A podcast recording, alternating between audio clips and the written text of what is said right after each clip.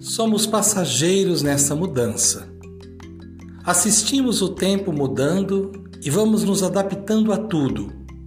Não é fácil, mas como é bom entender que precisamos perceber os sinais de mudança, pois hoje o tempo voa. Eu já andei de avião com área para fumantes, de ônibus elétrico, já mandei e recebi muitas cartas Gostava muito de uma roda de conversa. Hoje são e-mails, rede social, sites, aplicativos e lives.